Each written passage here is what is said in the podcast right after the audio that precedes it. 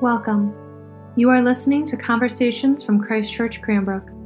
We are a faith community located in Metro Detroit who have been transformed by God's acceptance, love, and grace. Whoever you are, wherever you find yourself on the journey of faith today, we pray this podcast will feed your soul and inspire your spirit.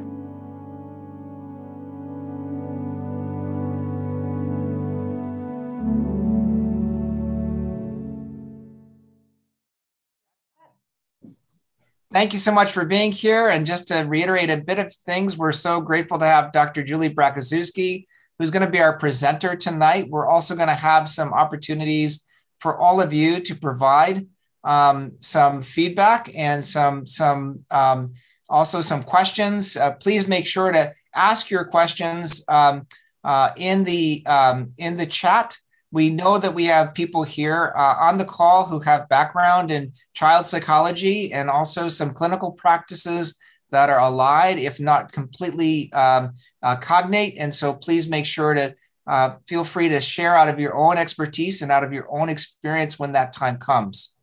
Um, I'm going to open us with prayer. And then I've asked Glennis Williams, our Director of Marketing and Communications, to uh, offer a, a, a kind of bio for Dr. Julie. And then after the presentation, I've asked the clergy to kind of lead us with some questions, and then we'll open it up. And we'll close somewhere around uh, 8.30. Um, I am so grateful that we have this opportunity uh, for many reasons, one of which is that early on in this pandemic, I picked up a book. Um, Steven um, uh, Tyler is his name, Taylor and he wrote on the psychology of pandemics. Dr. Julie was a panelist for that discussion. And one of the things that he wrote was that the, the shadow, psychologically speaking, of a pandemic lasts many, many months and years after the pandemic itself passes. And we certainly have that as a challenge today as we seek to emerge from this pandemic, hopefully um, uh, reintegrate into uh, into the new normal that we're dealing with. Just to get us started, I'm going to do a quick prayer. And um, this is going to be for, um, for strength and confidence. Uh, um, and, and, and without further ado, let us pray.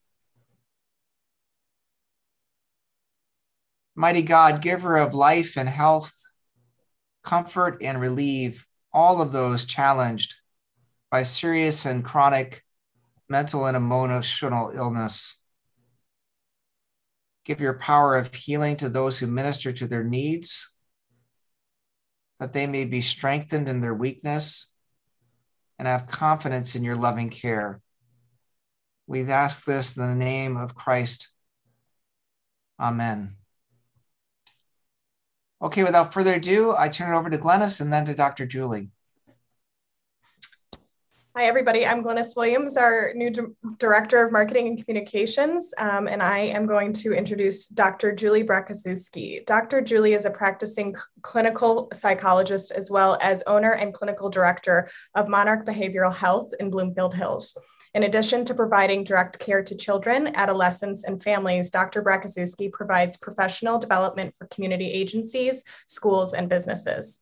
She is often a contributing guest on media outlets such as National Public Radio and Metro Detroit news programs. Dr. Braciszewski is passionate about translating psychological and neuropsychological research into direct care, providing research based assessment and therapy while addressing important cultural and contextual factor, factors. After earning her bachelor's degree at the University of Michigan, Dr. Braciszewski completed her master's and doctoral education at Wayne State University. She went on to complete pre-doctoral internship at Hawthorn Center in Northville, Michigan, and postdoctoral studies at Brown University, Warren Alpert School of Medicine.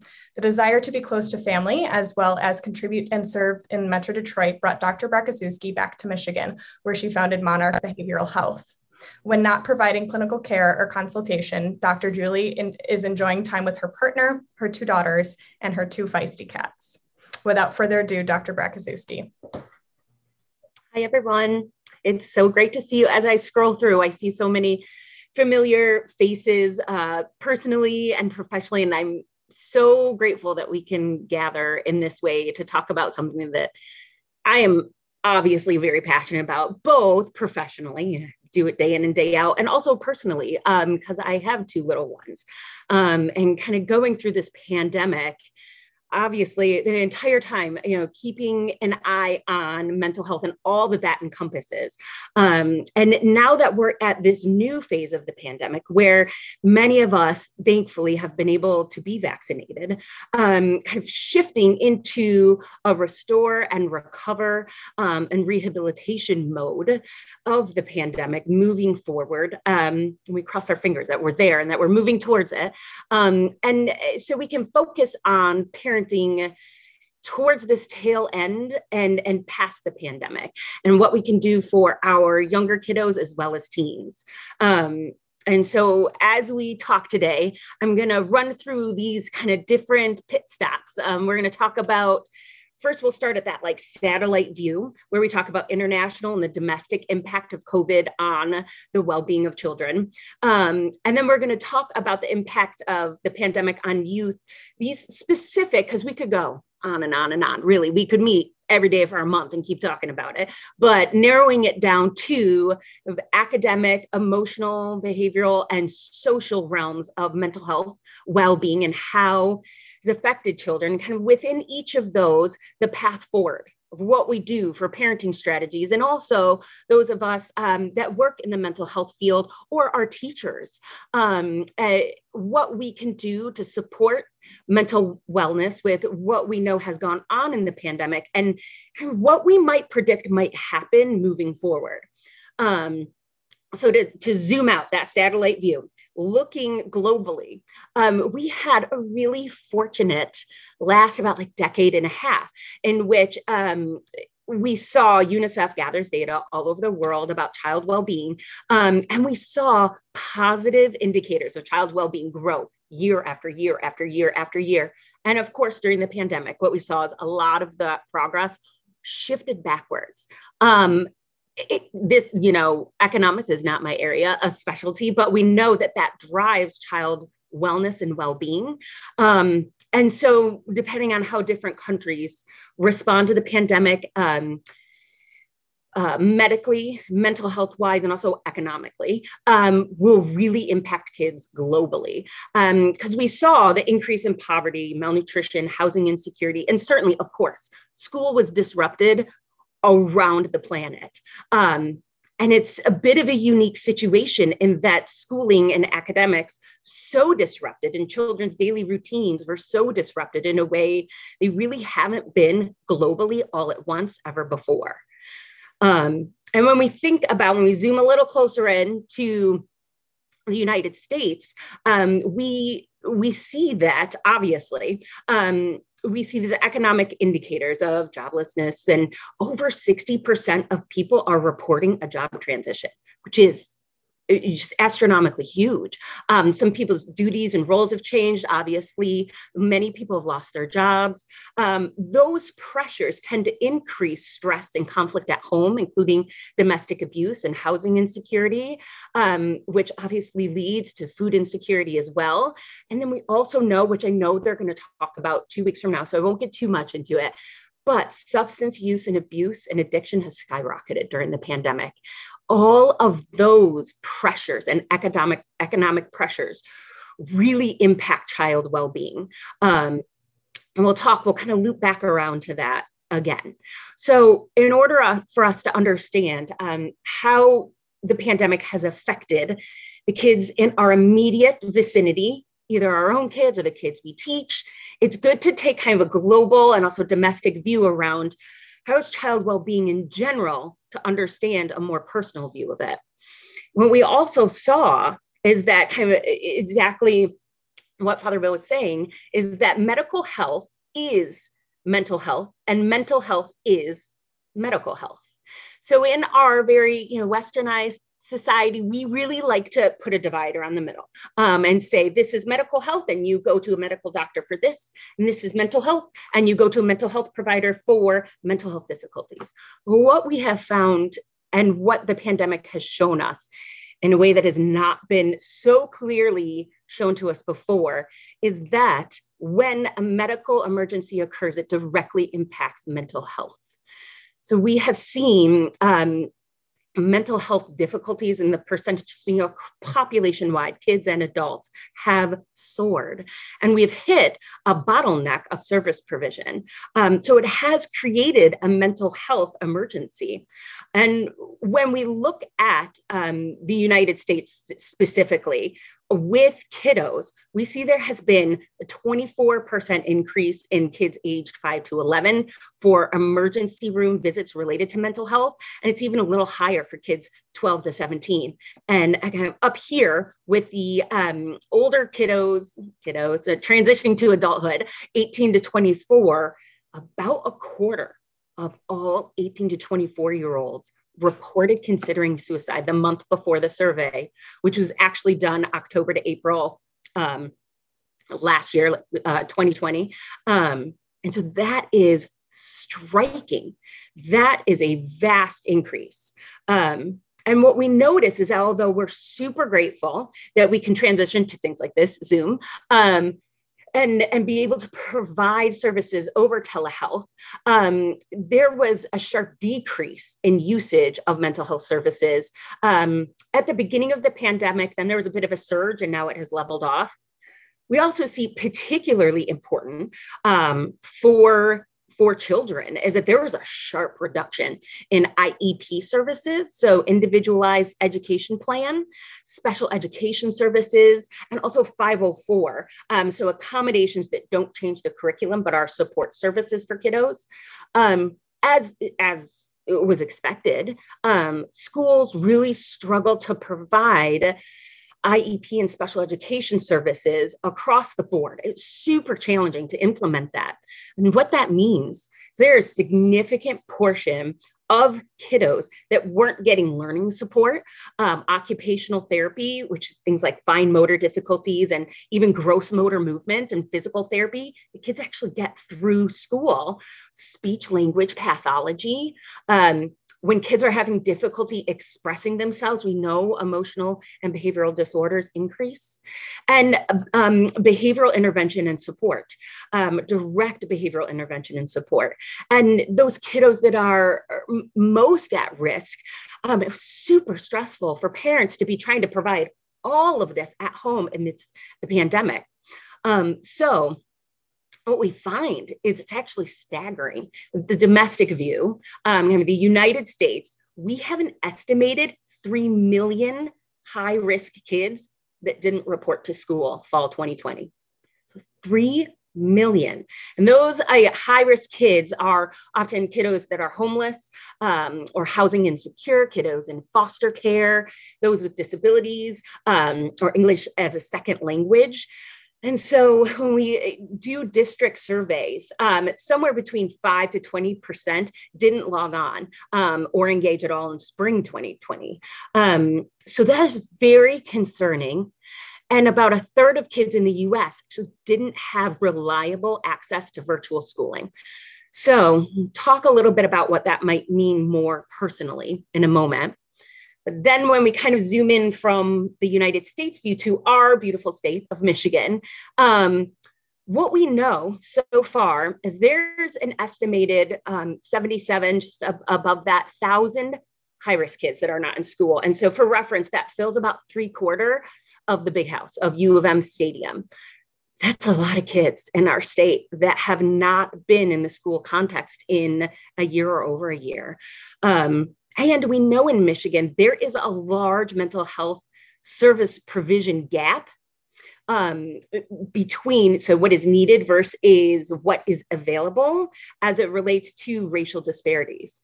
Um, and so we have high risk kids and, and kiddos and BIPOC communities that are not getting what they need. And as a community and as a state, we will feel those repercussions for years to come and and we can proactively go after them. So i know more research will occur and we will be looking at that research to inform next steps and what we do but it's good to start here.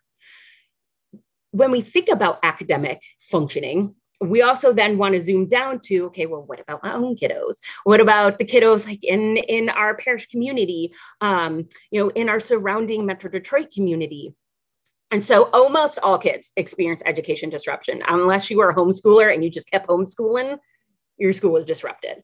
Um, so, what we expect, um, because we can kind of look back in history to look forward, during disasters, there's always um, a, a, lag in learning. And so, what we're estimating based on some data that has been gathered is that kids will come to school next fall with somewhere between 40 to 70% of what they would have normally learned. And so there will be this 60 to 30% gap of knowledge of skill attainment. Um, I'll talk a little bit about kind of red flags, things that you might look at, you know, in your own home with your own kiddos or the kiddos you're teaching. Um, and certainly the number of transitions that occurred in your school or in your home will really impact that. Um, and so, you know, we saw lots of days out of school. Districts were all over the place last spring, if we remember that. Um, and then kind of school to school, even within districts, school to school, there's a lot of inconsistency about the way in which education was delivered, virtually platforms. Um, and for some districts, there's a lot of discontinuity around virtual, hybrid, how you quarantine, for how long, who's in person, when did it switch? Oh my gosh, there's so many variables. And but we do know that all of those transitions and all of those gaps will affect learning. And so we say okay where? Where in the learning process when we think of kiddos in school? And school and learning is part of mental health. And so these are really important factors to look at. We notice that kiddos in the kindergarten through second really third grade the fundamentals of reading and math third grade is that period where you switch from learning to read to reading to learn. You then have to read your textbook books to learn the content. So we do find if kids get to third grade without solid reading skills, they fall behind in an exponential manner, uh, quarter to quarter through school and through high school. So it's so important that we notice if our kiddos are in that hot spot of kindergarten through third grade, that we really take note of their reading fundamentals and, and where are they? And, and we'll talk a little bit about other questions we can ask, um, but certainly getting a read on it from the teacher um, and, and, either sitting back and relaxing, knowing that you can communicate that to your teacher in the fall, or doing activities to help usher them along. We also see the transition to middle school. It's a really important time educationally. Um, we see a lot more um, independent working behaviors are grown in that in that leap from fifth to sixth and sixth to seventh. A lot of written expression skill is laid on them, um, and certainly the foundations to high school math are learned in elementary and middle, and then that transition to high school is huge, where you're doing more course content specific learning um, that may lead into college. So, all taken all together, there are these hot spots in which fundamentals are are really built and then expounded upon in further grades. And we want to know if our kids are in those transition or those hot spots. And we also notice that there's a huge impact of missing milestones. Um, and that really impacts kids' mental health. Uh, I, I, think every school did their best with providing graduations last year, and certainly this year is a little different. Um, and also social functions that are milestones. Um, but that has really affected kids' mental health. And, and many kids that were seniors last year that tried to launch into the world this year are really struggling. Um, and we can absolutely understand why. So, in years to come, uh, based off previous data um, in uh, disasters, we know there's going to be a lot of variability of where students come in in the fall. Some, you know, will have that 40% gain um, compared to where we would expect them to be. And, and some kids might catch up. Um, so there will be more variability in classrooms moving forward. And that will be a challenge for teachers, teachers that are already overburdened.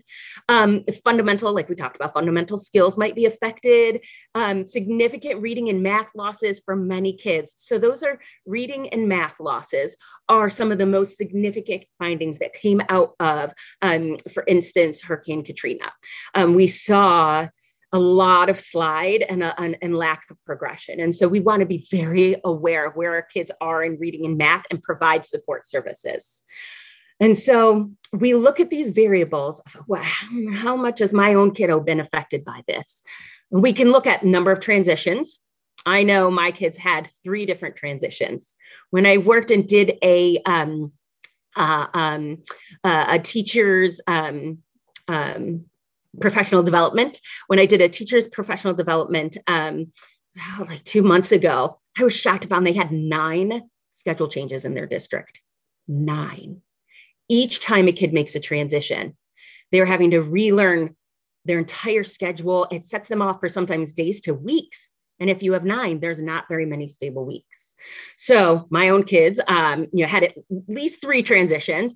Um, virtual schooling context. What was that environment like? Um, how long were they in virtual schooling? And um, you know, teacher effects. Um, uh, kind of dropping down a little lower. Teacher ability to navigate and utilize technology. Um, yeah, it, it's a whole different world doing things virtually like this. I think we've all learned that. And in terms of a teacher conveying information and teaching kids how to think through a screen, it's extremely challenging. And certainly, it's so important for us to know that district socioeconomic status is really important in that there's already an education gap between mid to high uh, SES uh, uh, communities and lower SES communities, and that divide will grow. Um, and we as a community will really want to get in there and address that and provide support services throughout not just this summer, um, but other school breaks and summers, really moving forward for many years. This last factor, we'll circle back around to this again also family stress, family conflict, family stress, family transitions. So important in predicting a child's academic functioning and the manner in which COVID may have impacted academic functioning. Many parents shifted to working from home, and it was not possible to monitor their kids during school. Other families have been able to have caregivers come in and monitor to some degree. Um, I know for us, we had we we had my own parents come in my mom has got a great story on trying to teach my evelyn over virtual she was so frustrated through the roof. And if she would have had to continue that and facilitating her first grade classroom uh, day after day after day, I don't think she'd be with us today. She could not handle it. It was so stressful for her. Um, and I don't think Evelyn learned much that day. So, for families that had high stress difficulty with the transitions um, and difficulty administering virtual school for whatever period of time, it will definitely affect, affect academic functioning. So, what do we do? Because we're here. We are thinking about parenting past the pandemic. And we know academic functioning is a piece of child and teen mental health. So, we want to provide support services. Um, we want to ask teachers those questions of how a normal year, where would you expect my kid to be at? do you feel that they've made the gains in especially reading and math, like we said, that they were supposed to make? And what kind of summer enrichment would be appropriate, if at all? Because kids this year, more than ever before, really need this time off. They really need this time to reconnect socially, sometimes with their families, because when families are so stressed out, distance grows and also with peers, with themselves and their own identity. So, support services, yes, but we're thinking long haul here. It doesn't necessarily have to push in with services over the over the summer. Just means, you know, if my kid makes it to sixth grade and they're really struggling in algebra, it may be because they didn't get rounding estimation in first grade. And so we can link delayed learning sometimes and um, and kind of dropping down to the bottom here, to strap in for the long haul. So we want to take the view right now that this year may impact our kids' learning for years to come. And when we're feeling really frustrated a year, maybe two, maybe even three or four years from now, to revisit this very moment where you and I are together talking about this, this might be an effect of the pandemic and that we can provide support services. There are also, in the middle of this brief academic assessment, if you're worried about where your kid um, has grown or not grown over the past year, we can assess for that. Um, you know, here at Monarch Behavioral Health, but certainly other practices in the area also can provide a standardized assessment of reading, math, written expression, um, a lot of executive functioning, a brief kind of package of skills to understand where is my kid at compared to all other kids or thousands and thousands of other kids their same age grade um, within the us so it's not curricula bound. So it, it, it speaks kind of beyond the specific school that they are in and more about age and grade standardized assessment. And so if you're really worried really wondering man is my kid behind? We can look at that. We can look at that and put together a plan moving forward. And and ways that we can communicate to teachers and educators moving forward to make their jobs easier. Because as we said there's going to be a lot of variability with students the next couple of years. And if we can hand it over on a silver platter here's where my kid is struggling and i have the data behind it that's really helpful for teachers and administrators. And certainly and going back up to ieps kiddos that need extra support, kiddos that have learning challenges or developmental delays or neurodevelopmental disorders like ADHD. They may need their IEPs, individual education plans, or 504 plans revisited and revamped earlier because of the pandemic. And, and when you ask a school to revisit or meet about an IEP, you're supposed to do that within 30 days. And so you can even request it now and give teachers a heads up that you want to do it in the fall, and it, will be kind of on their roster. So we there's a lot of uh, support that we can give. I mean, it doesn't have to be right this second. We can take a breather and have a bit of recovery and relaxation time and know that the support that we can give can be over many years, many quarters, um, and it will be really effective when we think about kind of transitioning to mental health effects, it's really helpful to be able to look back to look forward. So, to wrap our heads around the pandemic and the mental health experience of the pandemic um, on kids and teens, it is helpful to look at natural and man made disasters in the past. Um, and so, kind of for us today, as well as some other parenting seminars um, that I'm doing through the clinic here, re, we have reviewed all of the research literature um, as much as we could find regarding man-made and natural disasters and how that affects child mental health moving forward. Um, so these are some examples of different uh, natural man-made events and to kind of coalesce the data, what we find is that many people aren't expecting this, but kids are at a greater risk than adults of developing psychiatric or mental health difficulties in response to a disaster. And this is in part because of this piece up here. They pose a higher risk for kids because kids have an inability to escape the danger or the stress outside of their parents or support systems. A kid can't say, I'm leaving and going to Acapulco. They can't do it not without parents. Um, I'm leaving and go to grandma's, even just going to a friend's house, a relative's house to decompress. Certainly older teens can do that, but kids cannot. Um, and so kids often feel helpless and hopeless. Um, and so when we look at child mental health, one really extremely important factor is parent mental health. The parent experience of a natural or man-made disaster, and certainly the pandemic, is super important understanding how the child's mental health will be affected. So these, uh, a lot of the studies on um, natural disasters uh, occurred kind of like 80s, even early 90s, um, and really often looked at mom as the caregiver. Um, and, and things have shifted to much more equal distribution of caregiving um, between moms and dads. So I have mother, I put parent, and the studies were done with moms, but uh, so in parentheses, mom, but really it's dads too. Um, so parents' response to the disaster was a predictor of post-traumatic stress um, symptoms that a child would experience right after the exposure to a disaster, um, as well as years to come.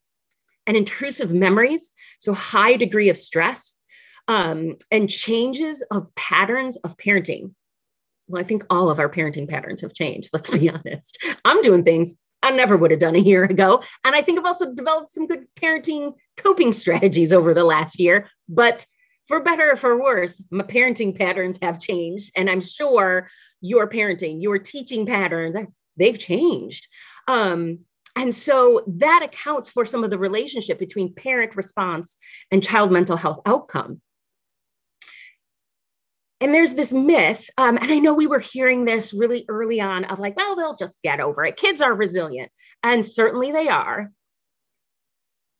However, when we look at kids that respond to natural and man made disasters with intense stress, behavioral or emotional disruption, what we find is that those effects last. They last for years and years. And so it is important that we get in there and we're helping with, like we said, the academic supports and the academic functioning, and certainly the mental health functioning. Because this myth of they'll just get over it, kids will get over it, it's just not true.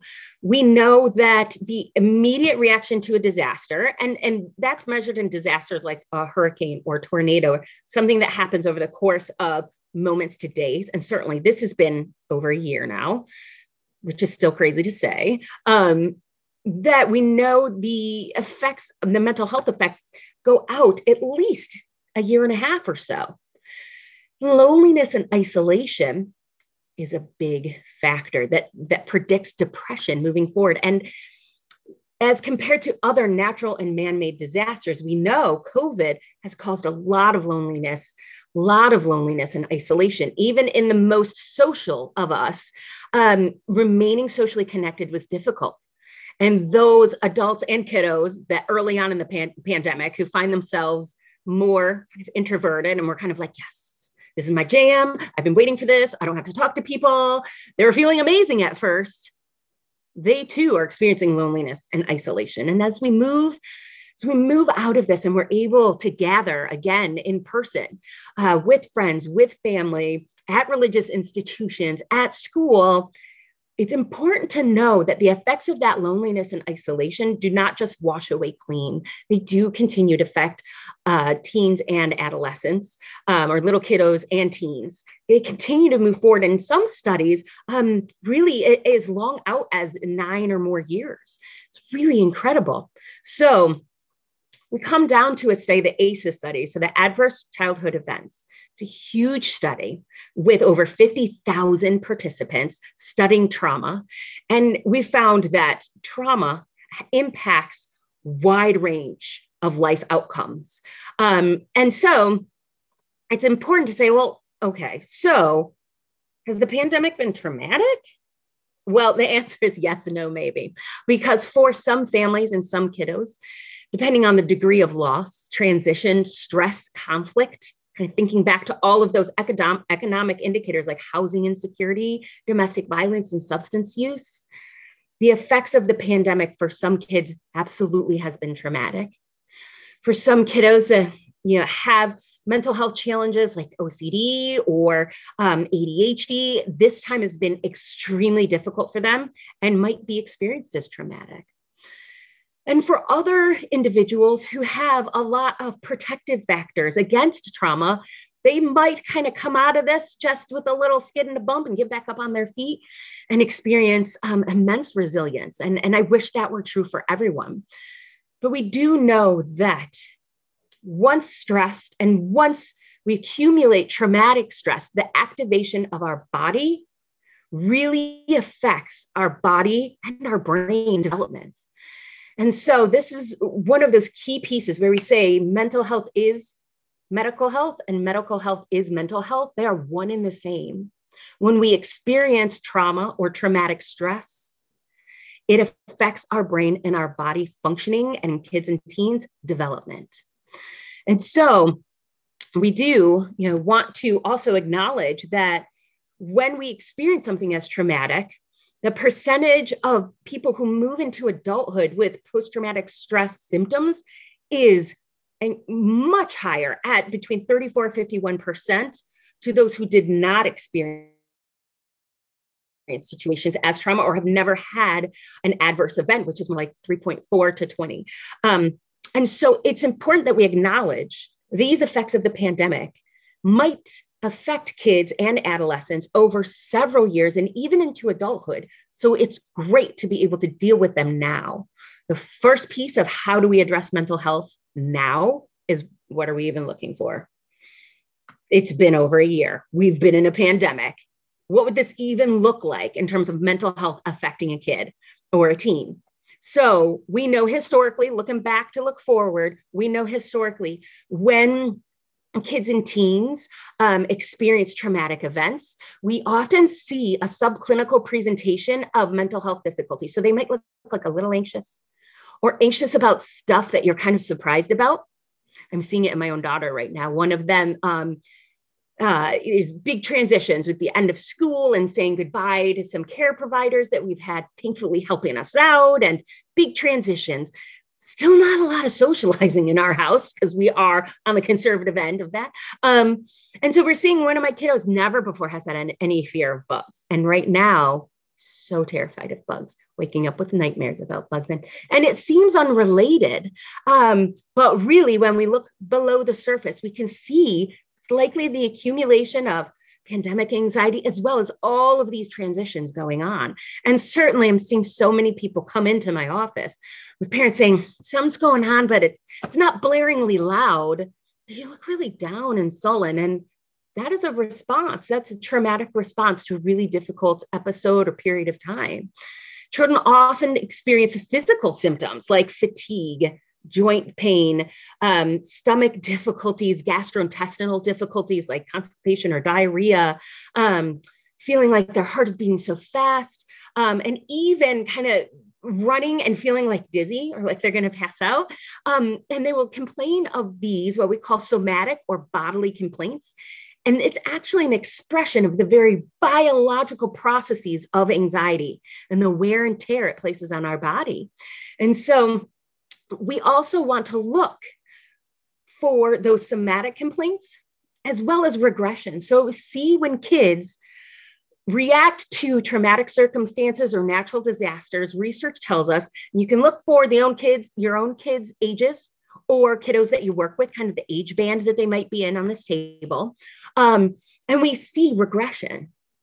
So we see kids that have gained a skill or a milestone often with intense stress, move backward a step, two, sometimes even three.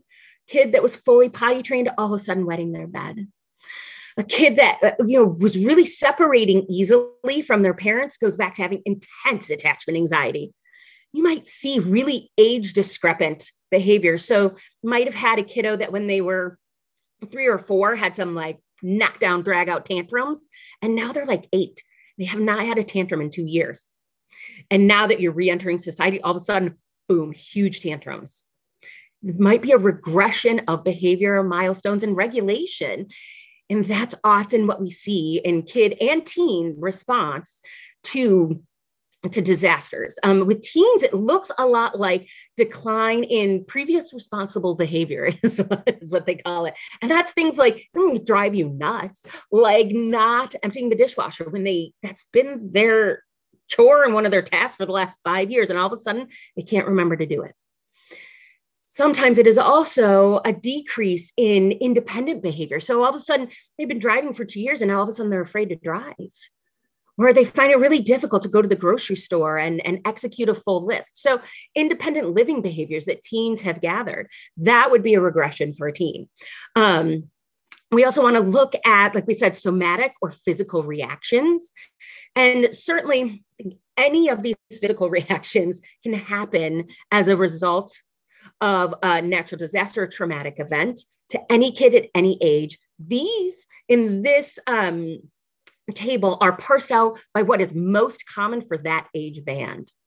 Um, and certainly with younger kiddos, you know, infants through two and, and three years old, we often see the control buttons. So sleep and eating and stomach distress. Um, when a kid feels out of control, one of the first things they go for is eating disruption. They get real narrow and picky um, or refuse to eat at meals. And it looks oppositional. And that's kids really trying to gain control over what is happening. And it's one of the only avenues of control they have.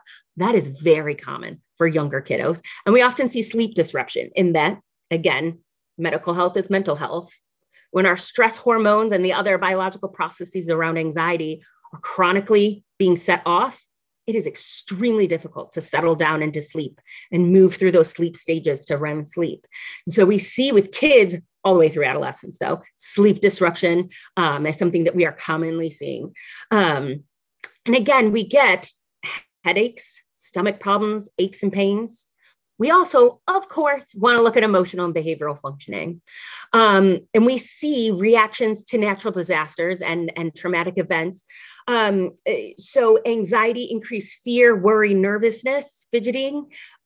Something that happens as a result of anxiety is also decreased executive functioning. So, kiddos who are anxious have a lot of difficulty paying attention, organizing themselves, following through on directions. My gosh, you give an anxious kid a three part direction, they might make it through part one, certainly not two and three. And so we see these anxious kids have a lot more difficulty following through with executive functioning and organizing their behavior and paying attention. Um, so, in addition to that nervousness and worry, we see executive functioning decline in anxious kiddos. That also occurs with depression. Depression really puts on a mental fog and it makes it really difficult to solve problems. And again, executive functioning, we might see things like loss of interest in activities and kind of a withdrawal socially, maybe even further, um, and a withdrawal from things that our kid or teen might previously have felt really interested in. And certainly, kind of like I talked about my kiddo, we see um, specific phobias sometimes come out that look unrelated, but are a kiddo expressing their general anxiety and their kind of their um, activation is getting funneled toward a specific topic. We also see right now, um, which we'll circle back around to this, this re-entry anxiety. So we see in Michigan, we do know that the typical rate of symptoms um, of anxiety is about 7% at any given time. 7% of kids have a clinical level of anxiety. Right now, it's at 34%. Um, and this was actually October 2020. So this was a little while ago. Um, but what we would expect is that these rates will continue um, for a while. We also, depression symptoms are usually somewhere between three and 5% in the general population. And in Michigan, um, this, it, there was a report upwards of 22, another report said 40% of kids experiencing depressive symptoms. And so we want to get in there and, and, and provide mental health supports right now, even though kind of end of school year and also, yay, people are vaccinated so we can socially gather a little bit. What we know from looking back to look forward from our historical perspective is that these symptoms often do not go away on their own. And one of the reasons that these symptoms do not go away on their own is because when we fear something, we avoid it. And when we avoid the thing, we feel an immediate sense of relief. Whoo, I don't have to deal with that. But then our brain gathers evidence about how dangerous that thing is. And our, the perceived threat grows and grows and grows so that the next time we approach that situation or event our anxiety is bumped up another notch. And then we avoid it again which results in increased fear perception bumps up a notch. And so you're seeing where i'm going around and around the circle. So this anxiety escalation cycle is part of why it is difficult for anxiety and depressive symptoms to just go away or remit on their own. Because we get in a cycle of avoiding the things that are triggering anxiety. And certainly, this is especially challenging in the current context because um, we have been told for a year to expressly avoid a lot of normal life situations. Do not bring your kids to the grocery store. Schools are closed, no socializing, no practices, no sports. Oh my gosh. We have all been removed for life from our normal life. And moving forward, trying to step into these contexts again, for some people, they are like, freedom, like it's just so exciting. And inside, they're feeling some anxiety. And the majority of people, between 60 and 80%, are reporting that they are feeling intensely anxious about stepping out into the world again. And this definitely applies to kids and teens because through this past year, we were told, and certainly it was dangerous to socialize and go to certain contexts, and we had to remove ourselves and avoid those things. The fear of being in those places and situations has built up. And now we have to step into those places. And so, to combat that, kind of for ourselves, but most importantly for our kids and teens, we can address reentry anxiety by, by something called exposure strategies. So, with exposure, we organize the thing that we are afraid of, and we make a list of activities, which is formally called a fear ladder, and you rank them from the easiest to the most difficult. And then you do each activity working really hard to label your anxiety. Where do you feel it in your body? Is it in your head? Do you feel it in your chest? Are your muscles tight? Are you sweating? You do each activity, label the anxiety, practice coping strategies, and work through the context until you're ready to work up to the next rung. And then you jump into that rung and you do the next and the next. And it's in a controlled and purposeful manner. Um, you know, with, with many people, coming into the office right now, we have fear ladders around going to doctor's offices or going to the grocery store or being at certain social events um, and, and different even behaviors within the social events, standing close to somebody. If everybody is vaccinated, standing within three feet without a mask on and coping with the anxiety.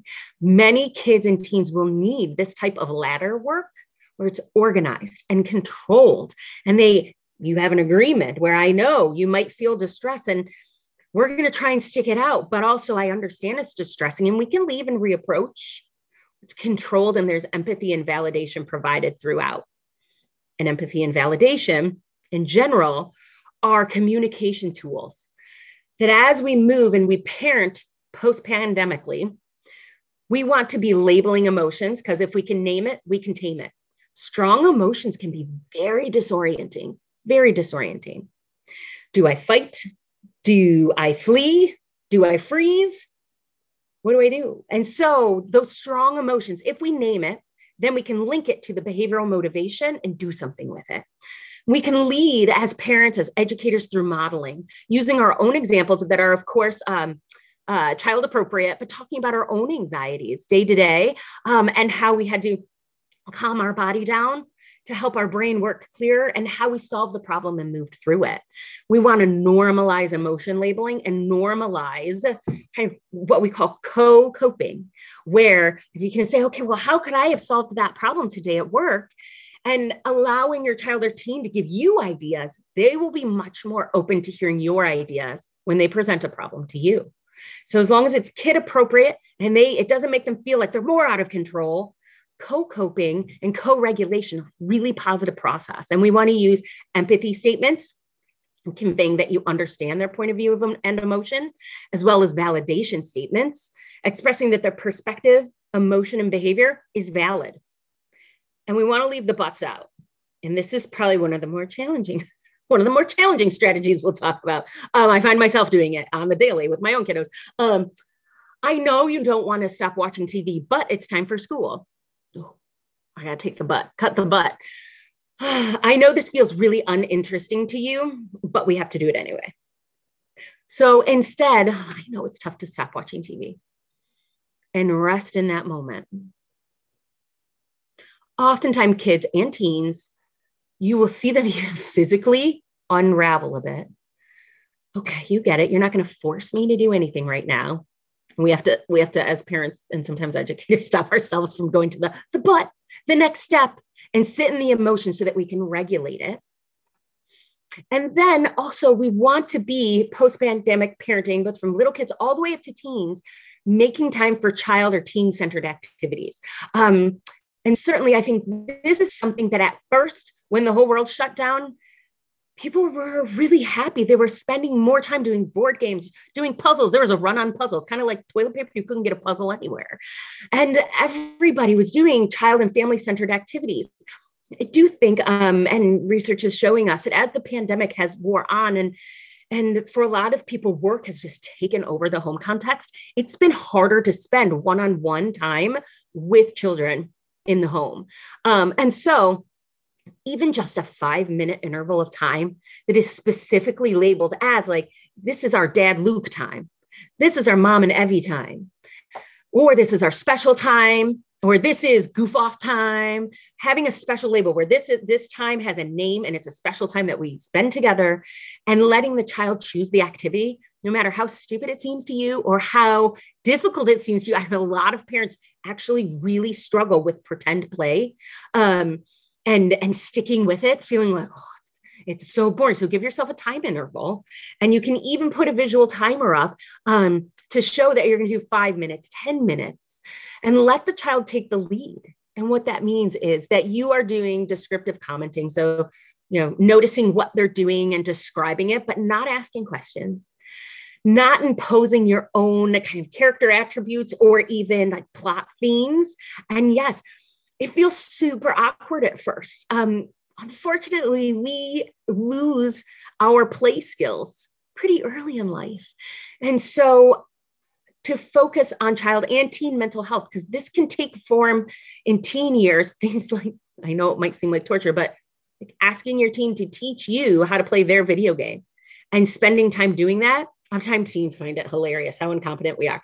Um, or joining your kid on their Minecraft server and sharing that time. And if you can, like sit right next to them and look on their screen and have them show you stuff on your screen and that time dedicated together where you are interested in hearing and interesting interested in having them lead. It helps kids feel a lot of pride. Very very important. It helps facilitate that attachment bond that is the most important resilience factor in the space of trauma um, and stress and conflict attachment is everything. And so that's an opportunity to bump up those feelings of positive attachment um, and and also a kid during a child center activity feels very in control. One thing that almost all kids have experienced during this time period is a absolute lack of control i know you probably have too i certainly have who can control a pandemic surely not us and kids of so many more steps removed also kids and teens feel so out of control all of their routines overnight. Oh, what did for us? I think it was March either 17th or 23rd. Oh, you're not going back to school. And so these tiny swatches of child centered time help kids feel heard, seen, connected, and in control, especially after more than a year of feeling out of control. We can also really use a resilience factor, identity consolidation and confirmation. So kids who feel connected to a group fare better in the face of strong stress um, and intense stress. So affiliating with a group like a religious institution or a dance group or sports club, um, gaming groups, it's incredibly important to develop identity and to have a group affiliation and that can be very protective in, in the face of stress. And so as we're able to move about the world a little bit more and join groups and be part of groups or be part of virtual groups also that is really very healthy and helpful in the face of mental health difficulties. And kind of circle back around to this in that um, kind of like we said before when we look back to look forward the historical perspective if you yourself as a parent or teacher are experiencing mental health challenges, then your primary duty is to get support for yourself. Because we know one of the biggest, most predictive factors of child well being outcome of intense stress is parent well being and parent mental health. And so, affording yourself the time and the space and the resources to get mental health support is supporting your child. And you can see the, the, put on your own oxygen mask first. It applies on airplanes and in real life. And this goes far beyond that, the like self care movement. Like it might not be a bubble bath and a mask. You might need something like interpersonal or cognitive behavioral therapy to deal with all of these transitions and stressors for the past year. And, and certainly two weeks from now, we'll talk about it more as it relates to adult mental health there have been immense burdens and shifts in mental health um, for adults over over the past 18 or so months. And, when we're thinking about kids and teens we have to address our own mental health as well. Um, so shifting from emotional behavioral health to social health um, in addition to academic functioning emotional social functioning is a big piece of mental health And socializing is one of the basic components to, to who we are as humans. Our brains and our bodies, and that's my mom and I, just FYI, if you can't tell, that's me, that's me. Um, our brains and our bodies are wired for social responsivity and social exchange and reward. Um, and the early attachment bonds that we have directly impact our ability to regulate stress as well as interact and bond with others throughout life. So we naturally engage in social behavior. And um, one thing that I've noticed, so this is my now seven year old Evelyn, um, her bond with Mimi, the elephant, as she had to stop going to kindergarten. At the end of last year, her bond with her Mimi really shot through the roof. Mimi went everywhere in the house. She was no longer just existing and living in the bedroom. We Mimi now has beds throughout the house. Mimi has high chairs. Mimi has everything. And it's because my daughter was searching for social connection. And Mimi flourished in her personality development over the pandemic. Um, and, and so we see an innate need for socialization, so much so, we have so many movies in which a person devoid of socialization imbues it into an inanimate object. I mean, I don't know who didn't cry when Tom Hanks yelled out Wilson as the ball as the ball floated away. So we seek out isolation, or um, in isolation, we seek out investment in social stimulus, and certainly being yanked away from socializing for kids, it's really affected them and their mental health. And we know, for instance, that loneliness and prolonged loneliness predicts depression almost a decade out. And so, as we are able to socialize a little bit more now, we really want to make sure with kids and teens that we are facilitating their social interactions. Um, I recently had a referral come in uh, for an assessment of autism. And it was, I, I, think the kiddo is 18 months old, really not speaking. Um, but in the office, she was doing all of the social cueing she's so incredibly social. All of the social cueing that we would expect. She's not speaking because she has not had exposure to a lot of people outside of her own home, which is bilingual, which with bilingual kiddos, we often see uh, an initial delay of speech onset and then they like zoom off at about like 24 months. And so she's her speech onset is a little bit delayed in part because she's had so little outside world contact. And her mom has experienced intense postpartum depression. And so we see extreme cases like that, as well as kids in our own lives. Lack of socializing has really affected them. Um, and what we want to do is support them moving forward. So, kids that may have been very socially apt before the pandemic might need some social reminders and some practice around, like, remember when you see your friends, you have to greet them what are listening skills? How many questions should you ask somebody to get them to kind of open up to reintroduce yourself to them? And at first, we might do activities that are more structured and goal oriented, um, like Lego project or um, like an art and art activity or a purposeful volunteer experience, um, where it's more constrained and goal oriented, um, kind of circumscribed, so that there's a pattern to interaction that is goal oriented while we're getting used to socializing again. And certainly, kids and teens might need really clear communication about expectations about behavior and socializing in different situations. Um,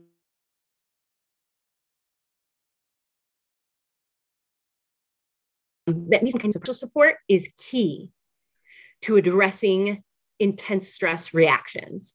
People, so for instance, in Hurricane Katrina, people who had social support had friends and family that they felt connected to and certainly could could gain resources from, but felt connected to the emotional bond, fared significantly better in mental health outcomes.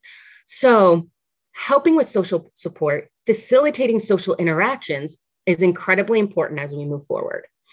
And one thing that we noticed, of course, is that socializing moved online, as did school. Um, so, you know, there's been an explosion of screen time and we do, as parents and educators, we will have to purposely walk that back um, from where it's at currently. Uh, lots of parents really just survival mode mode really had to put kids on screen so that they could work and have an income. Um, now we know screen time recommendations from the AAP. Um, so yeah, mm, kids six and up, which means like six to adulthood, uh, two hours or less per day. No one is doing that right now. Certainly not at my house. Um, that's just not even in a realm of possibility. So what can we do? We could readjust. Don't jump into putting all sorts of barriers and boundaries up one of the best ways we can approach this is to spend a week gathering data on screen use. Um, if you can, just set up your devices to gather the data for you. Or at the end of the day, you can do like screen check in. How long did you play this game? How long did you play that game? We'll see if you get transparent reports or not. And then kind of think, all right, how's my kid acting that day? How did they sleep that night? Kind of put like some ratings on the side about what screen time might be related to for your child and before you make adjustments, discuss what you found in your family. I've found that when when we have the TV on after 8 p.m., it's really hard to transition to bedtime. There seems to be something about getting off screens before bedtime that really seems important to your sleep hygiene. We know scientifically that's the case, but that might be something you notice as well. For some kids, it might be on the days that you spent more than four hours on a screen, it was, it was behaviorally, it was really difficult. And, and you had difficulty with really strong emotions. So, what do you think is a good amount of time? And, and we can have that conversation and not really negotiate, but come to a what does this new kind of summer reality look like as we shift expectations?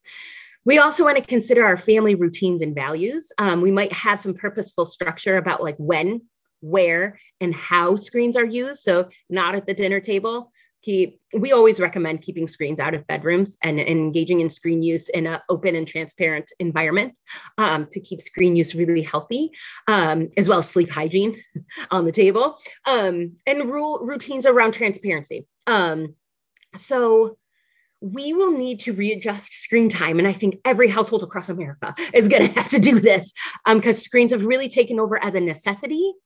But we know that for most kids, there's a tipping point in which too much screen use is is negatively impacting mental health and emotional social well-being. And so of course we would like to say do as we say not as we do. But we know human behavior does not work that way. So if you for instance have like a tech check-in area put your own phone and laptop and ipad in that area um, as your child goes to bed. Um, you know the double screen use lots of kids are um, doing double screen use where they're watching something up on a tv and then have a device here. You might model not having double devicing um, and so you can think about what the expectations are in your home and think about how you are going to live and model those expectations as well. And then as we wrap up here of course we want to know okay you we can send these notes to you and you can go through and try all the things. And if you're feeling like he's really demonstrating some anxiety or depression or specific phobias difficulty socializing really scared to go back to school in the fall it might be time to seek the structure of some professional help. And um, and we should all reach out for those supports um, you know when we need to. When the difficulties are affecting the child or the family's functioning, you're finding you can't go places or do things, or you're making so many accommodations and pull, piling those accommodations on um, to address the needs of your child, these new needs, these new mental health needs, it might be time to get extra support. And finally, as we finish up, so we are engaging in post pandemic parenting as we shift from the emergency realm of this pandemic to this recovery zone. And research has also pointed to, to some bright spots, which is really fantastic. And I think in our mindful and purposeful parenting um, you know, goals, there's room to try and take notice of what positive things or, or things that seem to be working for us do I want to keep to move forward? So many parents have said, for instance, they've hugged and showed more affection to their children over the course of the pandemic. That's certainly something that is, if it's happening in your household, keep it up. Parents are eating more meals with their kids. There's actually a lot of research that supports eating meals together is correlated with positive, positive not only health behaviors, but mental health um, years down the road. So if you're eating more meals together and that works for you guys, try to keep that. Um, in a, in a kind of expected because world was on lockdown, but um, there's actually been less substance use, less arrest and incarceration of youth. And that's really fantastic. We'll just take that one as a feather in our hat for the pandemic for what it is. Um, and then we have been able, both educationally and in mental health facilities, been able to provide more services in a flexible way. It's never been easier to get treatment or parent coaching, parent support. You can, as soon as you put your kids to bed, you can log on. Almost everybody's providing telehealth resources. We here at Monarch have always done that because we see a fair amount of high schoolers that transition to college. It's just always, always made sense for us to provide telehealth. Um, but we're doing it at, the percentages through the roof that we're doing it. Um, and I think there'll be a chunk of that that remains because it folds into people's lives easier. So it's never been easier to reach out than it is now. Um, kind of going back to the parenting piece, and it's important that we do that. And certainly, kids who have had access to technology have gained a lot of tech. Um, my six, now seven, the one with the elephant, she knows uh, what cross platform integration means. She's trying to explain it to me last week about the different platforms her school uses and how they kind of talk to each other and integrate information. And I was blown away. Um, so in some ways, we often we often underestimate um, resilience or the things that kids understand. And, and I think it's also great for us to look at our families and say, what have we gained by this experience? And look at our kids and what have they learned? And how has the, have their minds expanded because of this experience? Um, and to take that in with with the challenges that have occurred too. So you know, if you need more resources, we have tons of resources on our website, um, and also, you know, in all the social media outlets. Um, and and I know right now we'll kind of open up for some questions as well, um, and and hopefully we can have a good conversation for a few minutes here. Well, doctor, that was that that was so incredible and uh, a wonderful movement through the different areas. And of course, we're going to send out if you all can um, uh, perhaps um, uh, Glennis, can you uh, you can get the PowerPoint to Glennis, and then Glennis, you can uh, make sure everybody gets a PowerPoint that needs it. Um, please make sure you just text Glennis your your um, your email, and we'll get those to you if you want to follow it. Um, I'm gonna I'm gonna have um, I'm gonna be direct. We're at about eight thirteen. Uh, I'm gonna ask Pastor Manisha to offer a couple of questions on behalf of the clergy, and then I'm gonna turn to some people who are um, uh, psychologists. Um, I know John Buell has worked in uh, with childhood development. I know Amy Ryberg has been doing enormous amounts of work, um, and and uh, any of you uh, who also has some have some perspective on things and then we'll have some questions uh, to, to finish up with so let's begin with pastor manisha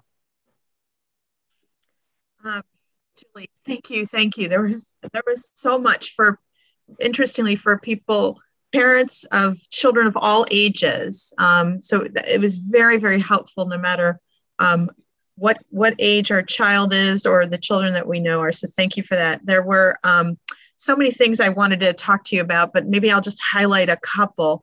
Um, as uh, I'm thinking about the summertime as we now enter into summertime because school is kind of over and it kind of ended with a a whimper. You know, I mean, it it wasn't really you know fantastic whether whether you were in person or not and so now now we're going to the summer into summer camps their summer experiences and um, and i'm just i'm just aware of how many changes that are happening not just you know with the opening of of our of our um, state but summer camps summer jobs um, uh, changing of the parents because now they're no longer necessarily working at home mm-hmm. so now kids have to go into daycare and all that sort of stuff so multiple transitions, what are some words of wisdom you can give to all of us for summertime?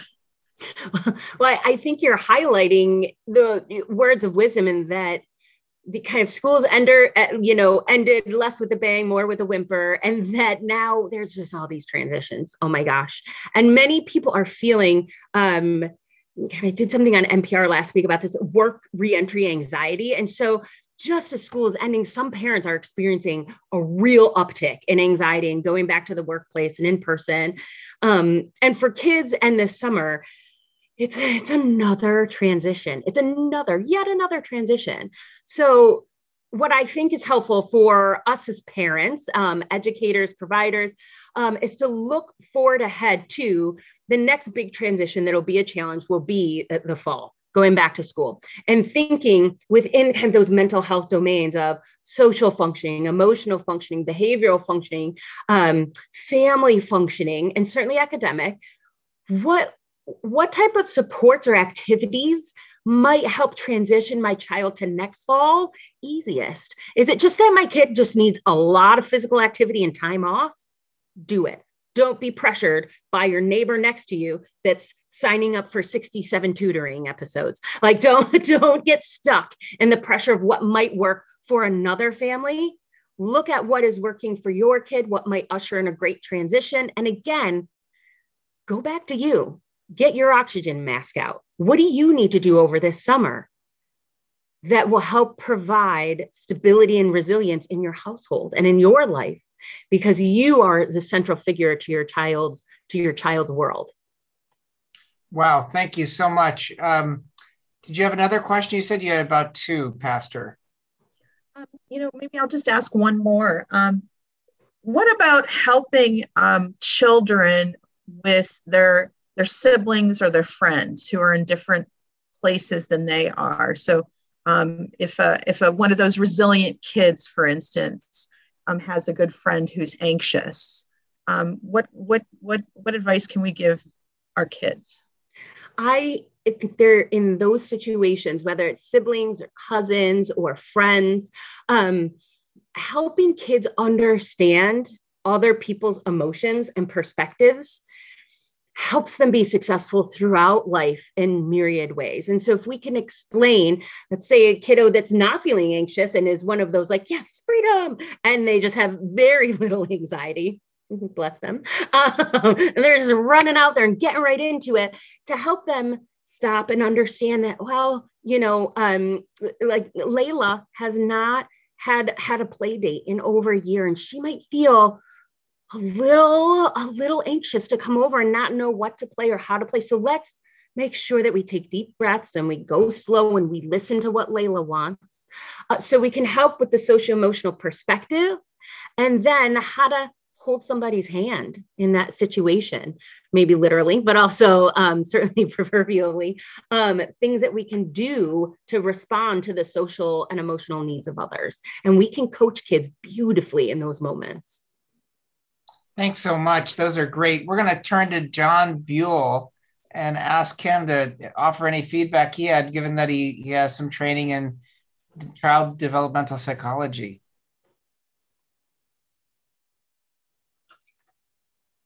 But we have to figure out how to get you unmuted, John. Hold on.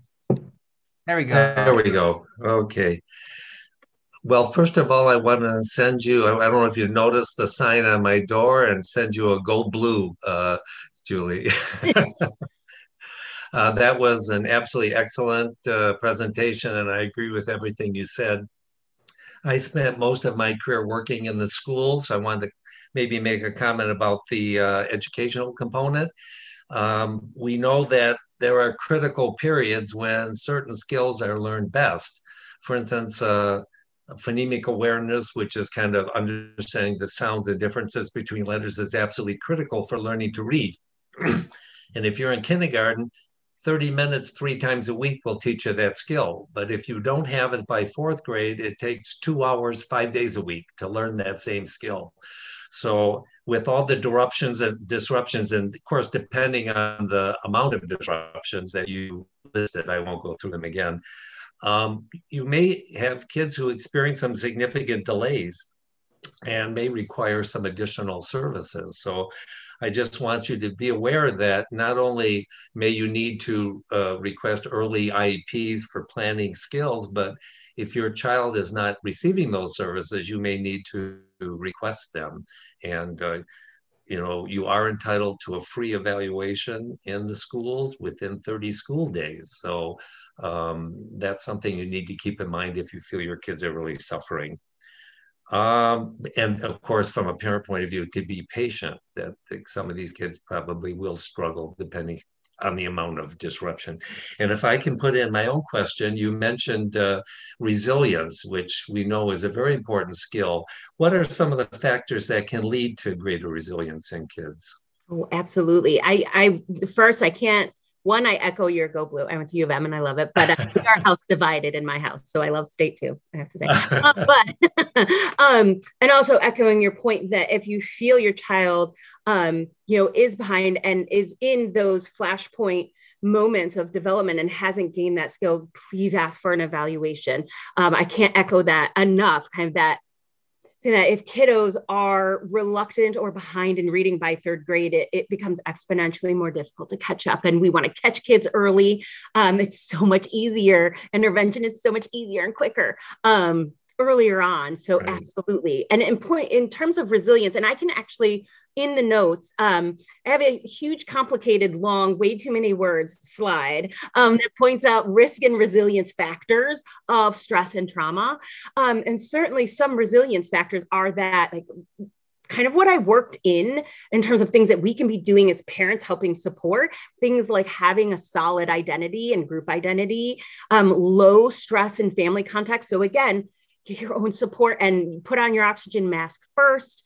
Um, um, and having housing and food security, really basic needs met, and having positive attachment, positive attachment relationships. And, and that doesn't only mean with parents, it can also mean there's kind of an additive effect if you have like an awesome aunt or an awesome uncle or cousin a little bit older where you feel significant caregiver attachment those are all positive resilience factors. And certainly we also kind of going back to exactly what uh, Manisha just Pastor Manisha just said when kids can regulate emotion that's a resilience factor. So teaching coping strategies to re- to rein in and name emotions and cope with them is a point of resilience and helps them be resilient moving forward. And when they can also take other people's perspectives, that's also a resilience factor. So we can coach all of those things for kiddos to help them bounce back. Thank you. I want to turn to Amy uh, Ryberg and offer her. And then after Amy, we have Steven Hubrick is on the line. Steven, I don't know if you're phoning in or you're here in person, but let's go to Amy. I don't see kids in my practice, but I do see teenagers.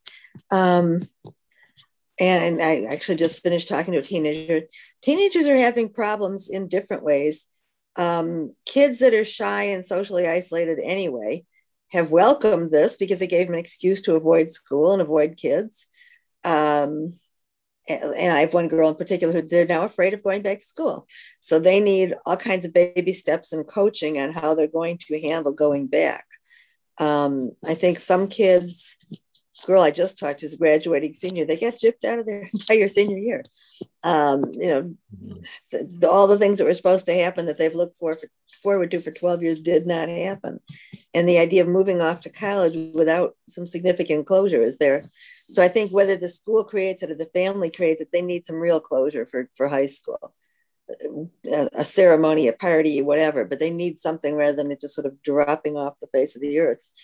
Um, the things I've seen with kids, and most of this is coming to an end because school's coming to an end, is that they're not they're not regulated. They're sleeping till noon. They're kind of turning on the computer when they have to. You know, their parents are not supervising them day and night because kids don't like that level of supervision. So they're not really going to school. They're even though they know they should get their work done, they're not getting it done, so they're all behind. I think kids need, teenagers need structure. They need a time to get up. They need to show their parents that they got their work done. You know, they don't need to be micromanaged, but they need some level of accountability. Um, they need not to just be drifting in this sort of spaced out, sleepy kind of thing that teenagers tend to do anyway. Um, the other thing I find, I have some patients who are teachers. The teachers are so burned out, so angry, it's beyond mm. belief. Because on the one hand, they want to support their kids. On the other hand, frankly, the parents are being nuts. The parents are not doing their jobs of following through and supervising. So the kids fall behind, things don't happen. The teachers then say everything needs to be in by like tomorrow. or you're getting a flunking grade and then it's not in and then the parents are bombarding the teachers with all kinds of letters with you're not you're not fair and what can you do extra for my kid and the teachers are caught between their desire to help the kid the pressure from the school districts that you have to do everything under the sun for the kid and the fact that they have warned the kids they have reached out to the kids they have a right to their own lives too so the teachers are just really in a cranky burned out kind of place and they need support too. They are not simply there to support our kids; they're also people. Yeah, just to, um, just to, just to sharpen that, Amy, uh, uh, would you early on you said something I thought was really really key, um, which is that in a sense, uh, one thing that that wasn't covered was um, you know our these kids have had to grieve. They've mm-hmm. had to grieve these these these these rites of passage and that and the grief of a loss of the rituals of a year um, has there been any study about that or any kind of i mean is that a perspective that's helpful to take i think it is i think it's helpful to take perspective to take. Yeah absolutely. And i think it's incredibly valid if not one of the most valid kind of lenses to look at all this through for kids and teens.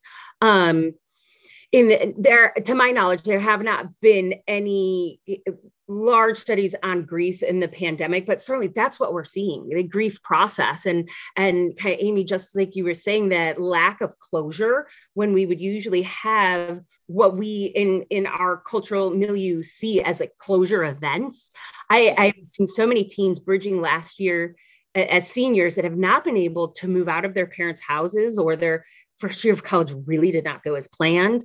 Um, and a lot of it is this unraveling of structure. And we know our beautiful frontal lobe is not fully developed till our mid 20s. And so that being able to organize themselves, it's really asking far too much of teens to get up, show up on screen, turn on the screen, engage. And they need more structure and um, and and when parents try to impose that a lot of conflict occurs in the home. And so families are reeling from that. And then there is this grief process where kids of all ages have lost out on a lot and have lost so much not not at, not least most to mention i think our state has over 20,000 people that have died. You don't have to look too far in social networks to know somebody that has died from COVID. And so many car- kids are carrying the grief of things that they've lost out on, certainly the fear and grief associated with the, the mortality of all of this. It's a lot for kids and teens to handle. Absolutely. Kids and teens worry about losing their parents anyway. The minute that they learn about death at four or five, they start worrying about what if you die? What if you're not here for me? Mm-hmm. So I'm sure that's been there. I think the other thing with with kids is that, and, and about not being in school, is that they have not maintained their friendships. I mean, the, the people who are really close to, they're online with all the time. But part of what school offers is rooms full of 30 kids at a time, 25 kids at a time to interact with that aren't your best friends, aren't people you'd really seek out, but they're part of your daily social milieu. And then all that's been lost.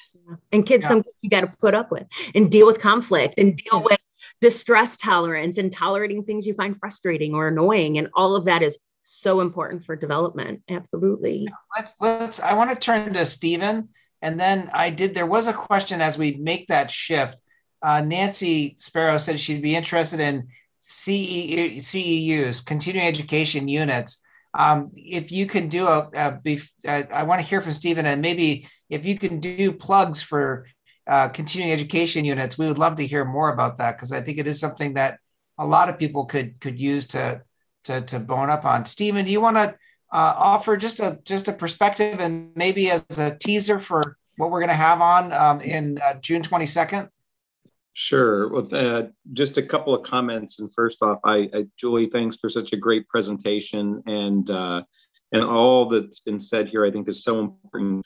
Uh, just a few reflections, you know, and I'm I reflecting both on my kind of personal experience with my daughters, but also clinically in my practice with uh, a patient who struggled with his daughters. And, you know, I think one of the things to point out is that there are really significant differences in some kids in terms of their ability to cope and manage with these things. So, you know, some kids, and, and you know, like my one daughter is very um, reactive to the lack of the structure and has had a tremendous time. The other daughter has struggled, but not as much. The same is true with this patient that I see. Um, similar kind of thing where there's just really notable individual differences. They're kind of tied into the child's temperament and, and sort of their, their kind of some fundamental ways in which they kind of biologically regulate emotion and affect. Um, and, and I guess with the point about grief, um, I was thinking about that too, in particular, particularly with this one patient, um, because the, the children had lost a mother during the pandemic and not COVID related.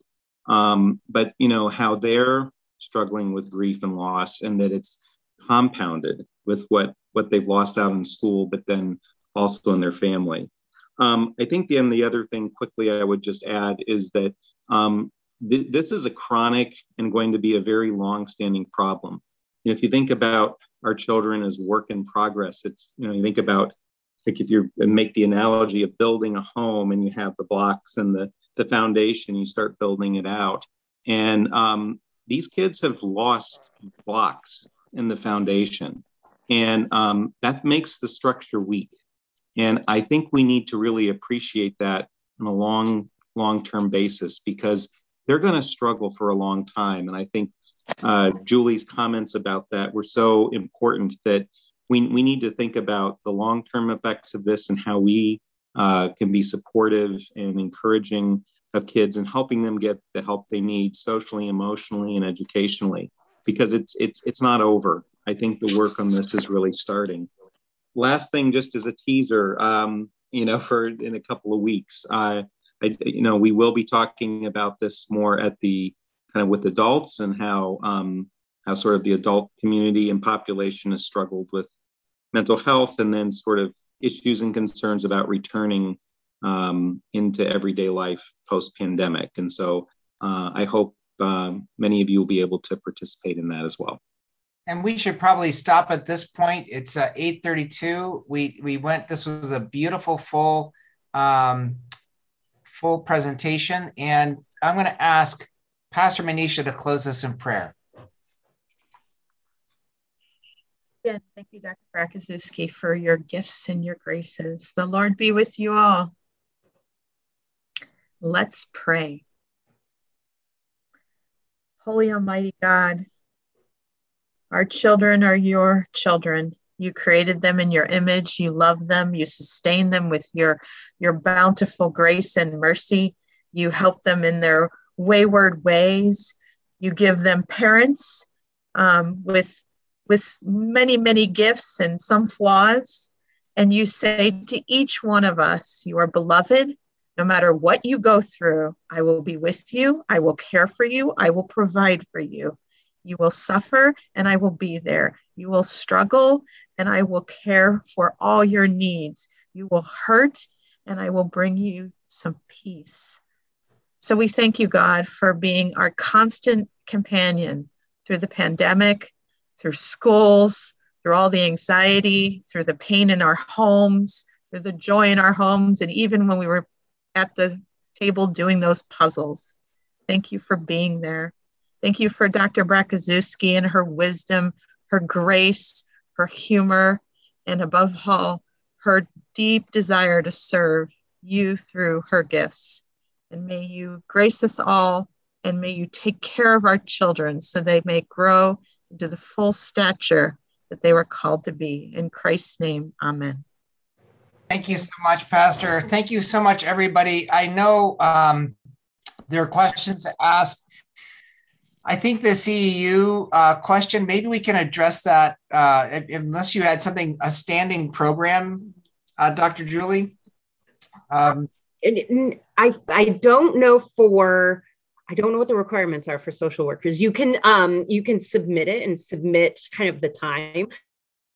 Um, well as the program description and it counts as a CE, but I'm not sure for um, uh, licensed social workers, it like what counts and doesn't count because that's not part of my licensure. Yeah.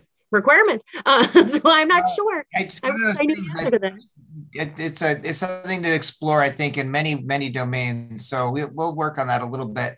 Um, thank you all for being here. Why don't we have Dr. Julie and the clergy and Glennis stay on, and the rest of you will we'll see you all the 22nd.